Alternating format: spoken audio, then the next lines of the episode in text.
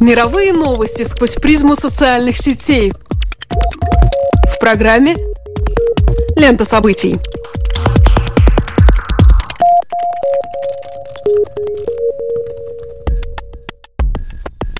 Добрый день, дорогие друзья. Вы слушаете Латвийское радио 4, и меня зовут Алексей Гусев. А меня Роман Шмелев, и в эфире программа «Лента событий». Здесь мы бросаем субъективный взгляд на то, что происходит и обсуждается в этих наших интернетах. Facebook, Twitter, Instagram. Мы предлагаем вам в течение следующих 15 минут взглянуть на темы, которые нам показались наиболее интересными за последнюю неделю. Имя белорусской писательницы Светланы Алексеевич вошло в тренды Твиттера, перечень которых публикуется на главной странице сервиса. Ей была присуждена Нобелевская премия по литературе с формулировкой «За многоголосое звучание ее прозы и увековечивание страдания и мужества. Русскоязычный сегмент воспринял эту новость неоднозначно. Помимо радости о том, что после долгого перерыва престижную премию получил писатель, работающий на русском языке, есть немало высказываний об оппозиционности Алексеевич и политических мотивах вручения награды. Впрочем, автора все же поздравил и президент Беларуси Александр Лукашенко, заявив, цитирую, «Она написала нормальные произведения, а оппозиционность мы переживем». Конец цитаты.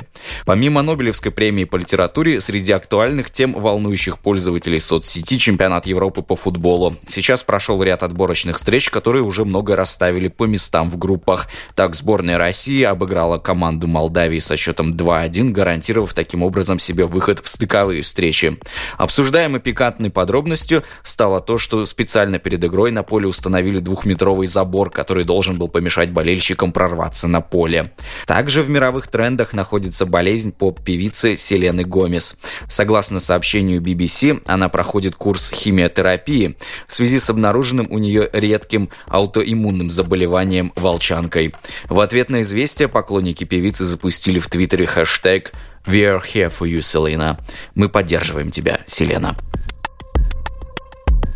Сегодня мы расскажем вам две непохожие друг на друга истории, но имеющие между собой нечто родственно общее, что позволяет им переплестись между собой, как ветвям деревьев, растущих поблизости друг от друга, спутаться как наушником, небрежно забытым в сумке. Мы предлагаем рассмотреть с первого взгляда не связанные две новости сквозь призму сакральности и применения нормы.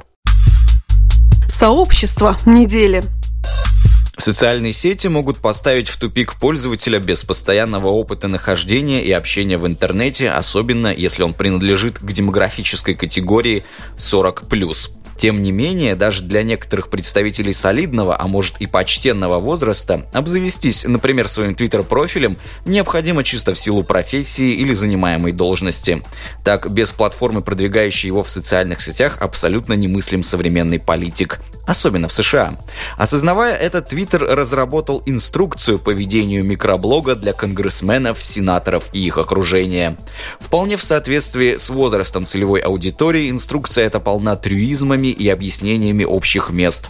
Вроде ответов на вопросы, что такое Твиттер, кто его читает и почему длина одного сообщения не может превышать 140 символов. На этой неделе выдержки из курьезной инструкции с точки зрения привыкших к Твиттеру и другим соцсетям пользователям опубликовал портал NPR.org.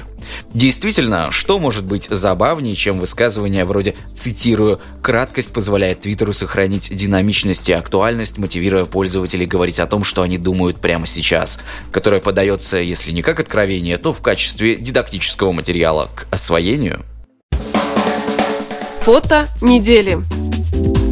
Забавнее может быть разве что анекдот, который начинался бы словами «Собрались однажды черепашка-ниндзя, губка Боб и православный поп» но не до шуток господа. Действительно, в городе Северодвинске, что расположился на побережье Белого моря близ Архангельска, на освещение детского кафе под броским названием «Мистер Пудинг» собрались представители православной церкви, постоянные посетители и работники заведения, облеченные в костюмы упомянутых мультяшных героев. Фотографии с мероприятия были размещены на странице кафе «Мистер Пудинг» в социальной сети ВКонтакте, на что обратил внимание информационный портал «Медведь» Medusa.io. На фото мы видим воодушевленное выражение Леонардо из черепашек-ниндзя и остекленевший восторг на лице губки Боба, который торжественно держит красную ленточку. В полукруг выстроились школьники, которые почему-то стоят в бахилах, несмотря на то, что процедура происходит на улице в холодную погоду.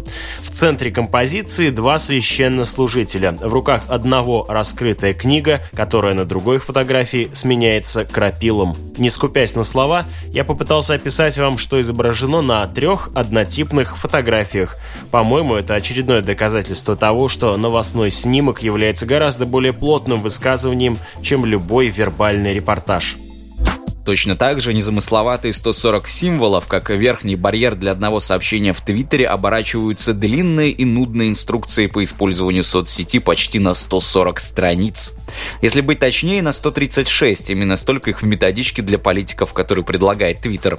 Журналист NPR.org постоянно напоминает об этом странном несоответствии в разговоре с одним из авторов инструкции Бриджет Коин. Впрочем, ее, по всей видимости, не смущает неприкрытая ирония корреспондента. Коин указывает, что подобные разъяснения жизненно необходимы, ведь простота сервиса обманчива, а на деле он подразумевает взаимодействие с самыми разнообразными платформами и форматами, от фото и видео до вайнов. Так что перед тем, как нажать на кнопку «Отправить», человек должен продумать свои действия, побудить к этому и есть сверхзадача инструкции. Кажется, что Коин искренне гордится тем, что читатели руководства обращаются к ней за дополнительными разъяснениями. Ну а в планах стоит сделать рекомендации, ориентированными не только на США, но и на другие политические рынки. Между тем, на рынке постсоветского пространства после распада СССР и окончания лихих 90-х поиск и утверждение своих корней россиянами возродили традицию приглашения церковников для того, чтобы совершить ритуал освящения некого объекта.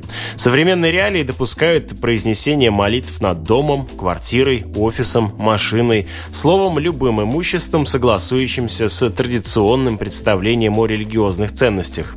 Довольно часто можно услышать о том, как требники раскрывают даже перед запуском космических ракет.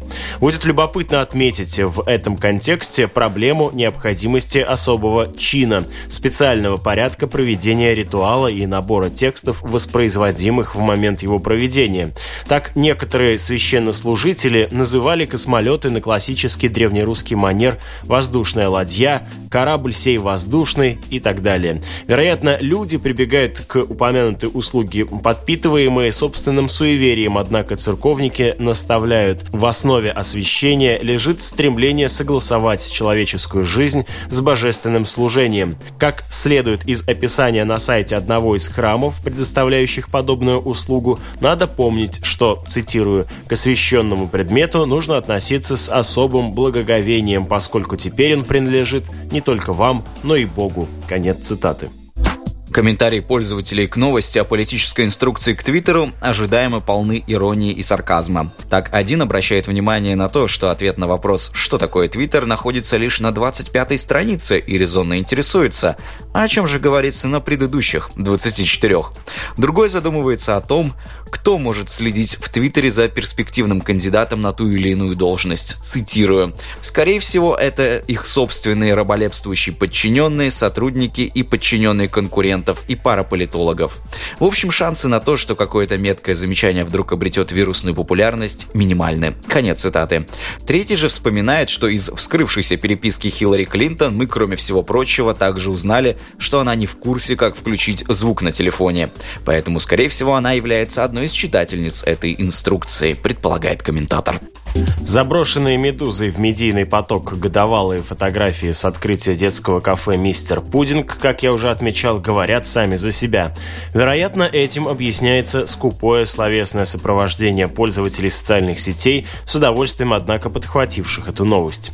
Люди риторически взывают к Пелевину. «Виктор Олегович, что вы делаете? Прекратите». Вероятно, имею в виду пестрое повествование современного русского писателя. Или лаконично комментируют фразами вроде «Так победим», это сделало мой день и духовно. С днем рождения, мистер Путинг. С одной стороны, социальные сети представляют собой сравнительно новый способ коммуникации, получения информации и проведения своего времени. С другой, каждый из них является продуктом, который коммерсант пытается навязать потребителю. Заставить его пользоваться именно этой платформой, а не какой-то другой. Рекламируя, или если говорить шире, позиционируя социальную сеть или иной продукт, который мы можем условно отнести к категории новых медиа, совершенно неэффективно или недостаточно указывать на некий удобный функционал. Точно так же никто не будет говорить о том, что Твиттер полон искателей славы, которые пытаются попасть в тренд, или поклонниками звезд, что делают бесконечные перепосты и алчут угодить в луч внимания их кумира. Для позиционирования необходима идеологически заряженная позитивная идея, обретающая очевидные черты сакральности. И для Твиттера этой светлой и безупречной иконой стала возможность делать политику или даже революцию, нажимая кнопки и коллективно создавая тренды. Во время арабской весны редкая статья новостных порталов обходилась без упоминания о том, что протестующие координируют свою деятельность при помощи Твиттера. Соцсеть стала незаурядным продуктом, который может использовать любая посредственность для прямой трансляции своих мыслей, выраженных короткими обрывками фраз. Нет, перед нами возник образ динамичного и сильного информационного оружия в руках свободного мира. Старые диктаторы не имеют сил и ресурсов как-либо противостоять ему. Твиттер не только преодолевает границы, но и разрубает цепи. При помощи новых технологий строится новая политика и новый мир, и это, безусловно, сакральная идея Твиттера. Сакральность подразумевает правила использования и соответствующий церемониал.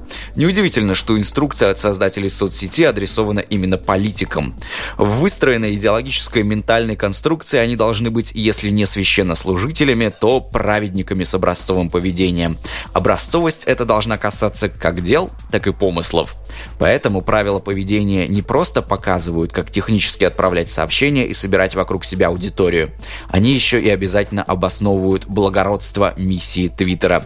Как говорится в инструкции, лучший способ агитации – это личная встреча и рукопожатие, но всем руки не пожмешь. А соцсеть якобы позволяет приблизиться к каждому избирателю почти что на расстояние вытянутой руки. Таким образом, через свод правил политики становятся не просто преданными пользователями, а рекламными агентами или проповедниками, которые продвигают этот способ коммуникации и взаимодействия бездумно из большой охоты. Твиттер прекрасно осознает, как выстроить свою квазирелигиозную идеологию и как выгоднее расставить фигуры на доске транслируемых и воспроизводимых смыслов. Так что, подписавшись на условный твиттер Навального, мы даже не сразу осознаем, что в первую очередь подписаны на конкретную соцсеть, а не на интересующую нас фамилию.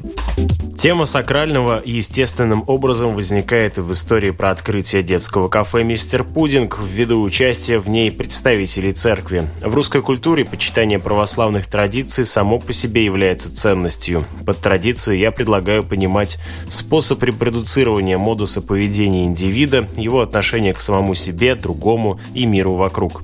Со времен крещения Киевской Руси православие использовалось властью как основа для для объединения общества. Несмотря на то, что современная Россия формально является светским государством, церковь довольно прочно укоренилась в общественных институтах вроде школы, армии или даже участвует в освоении космоса, о чем мы уже упоминали выше. Православие является бытовой нормой в России, точно такой же бытовой нормой, коей является, например, естественное желание расслабиться вечером после работы под голубое мерцание телевизионного экрана, занимающего место в красном углу. Там, где раньше раньше висела икона, окно в духовное пространство, связывающее человеческую повседневность с трансцендентным, стоит телевизор. Правда, оба этих медиатора, икона и телевизор, способны составить композицию. Неизбежно потеснившаяся икона может уютно смотреться на аккуратной салфеточке, покрывающей поверхность телевизионного ящика. Но лишь вечером телевизор призван развлекать и давать отдушину от праведных трудов в главе семьи патриархального уклада. Днем он отдан на откуп подрастающего поколения. Все, у кого есть дети, не раз прибегали к возможности выкроить себе свободное время за счет гипнотической способности телевизора овладевать сознанием юных зрителей. Он вводит их в волшебную страну грез, где детей встречают привратники, мудрый лидер черепашек-ниндзя Леонардо и до одури забавный шалопай Губка Боб. Сосуществование этого вымышленного, фантастического с повседневным тоже является нормой. С этой точки зрения кажется естественным соседство мультяшных персонажей с церковниками. Всем известно о том, что институт церкви прописался в народной русской культуре в травестийном образе папа, персонажа бытовых сказок. Чем не мультяшный герой мультипликационной по своей сути сказки Пушкина про папа и работника его балду? Поведение организаторов мероприятия естественно и даже обыденно для благополучного ведения предпринимательской деятельности неплохо бы просигнализировать потребителям из той же среды, что мы, мол, делаем все честь по чести, богоугодное дело, досуг для детишек должен быть благословлен церковью. Ну а черепашки-ниндзя и губка Боб – языческие маски современной массовой культуры, которые сквозь бурчание взрослых об их чужеродности, тем не менее продолжают этими же взрослыми и культивироваться в виде подарков или, например, возможности поиграть на детском празднике в том же мистере Пудинге. Так и оказывается на одной сцене все эти диковинные персонажи. Удивительно в этой истории то, что все происходящее на открытии кафе «Мистер Пудинг» не является девиацией нормы отношения к сакральному. Всем присутствующим не требуется инструкция по применению бытового православия. Стоит, конечно, отметить, отметить, что десакрализация фигуры папа не свидетельствует исхождения с пьедестала православной традиции. И тем не менее, вся эта практика введения формального православия в повседневность говорит об аномии, состоянии общественного разлада между декларируемыми ценностями и их утверждением. Этот разлад прежде всего этический. Природа ценности не позволяет к себе подобного отношения, исчезая, нивелируясь, застывает в подобии патриотической идеи. Подписывайтесь на обновление программы «Лента событий» в Фейсбуке. Также следите за нами на сайте lr4.lv и не забывайте проверять подкасты Apple. С вами были Алексей Гусев и Роман Шмелев. До новых встреч по ту сторону сетевого кабеля.